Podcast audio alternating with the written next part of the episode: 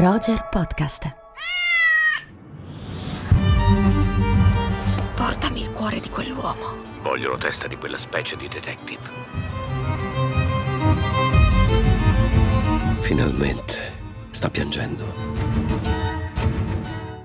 Ed eccoci con il nostro appuntamento settimanale con i consigli, con il consiglio cinematografico della redazione di Rubik e il film che vi consigliamo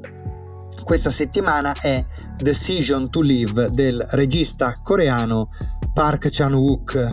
film premio per la miglior regia al, all'ultimo festival di Cannes, è approdato in sala da circa una settimana, distribuito da Lucky Red.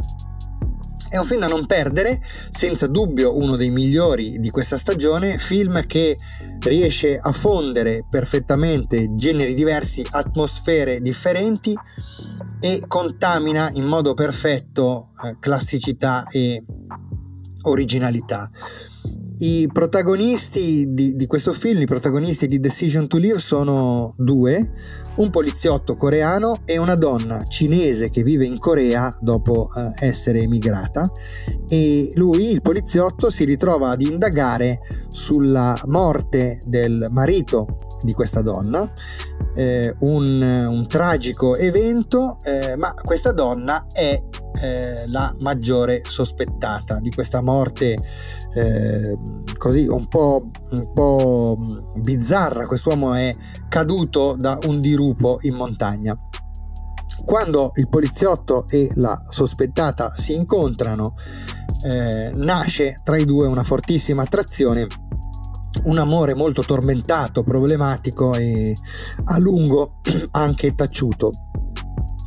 Ora, non è solo il complesso intreccio tra le indagini e i sentimenti a rendere difficile questa situazione, ma è anche il linguaggio. Lei, cinese in terra coreana, non padroneggia perfettamente la lingua e questo genera una serie di equivoci che rendono ulteriormente complessa la lettura della, della situazione, che è una, una, situazione già difficile anche per la difficoltà che quest'uomo, questo poliziotto ha anche nel decodificare i suoi stessi sentimenti e, e, e quelli di, di lei. Ora, un primo aspetto da rilevare è come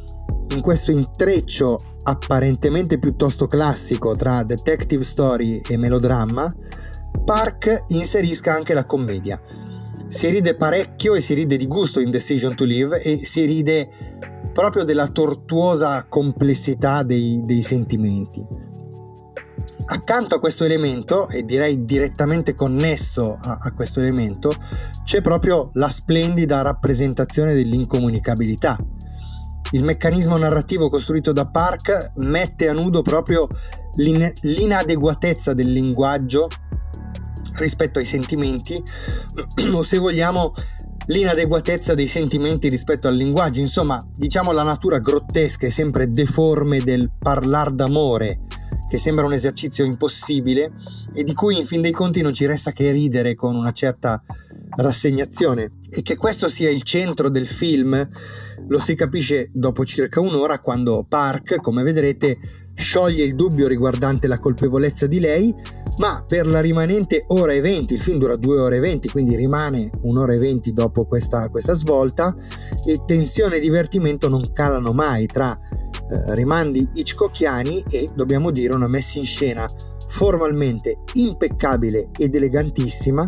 molto più controllata e meno barocca rispetto alle ultime prove del regista coreano. Un film da non perdere, insomma, correte al cinema a vedere Decision to Live che purtroppo non credo rimarrà ancora a lungo in sala, ma è assolutamente un film da vedere su grande schermo, sia per la grande bellezza formale, ma anche per la forza emotiva, è una forza emotiva che merita assolutamente il buio della sala e uno schermo adeguato.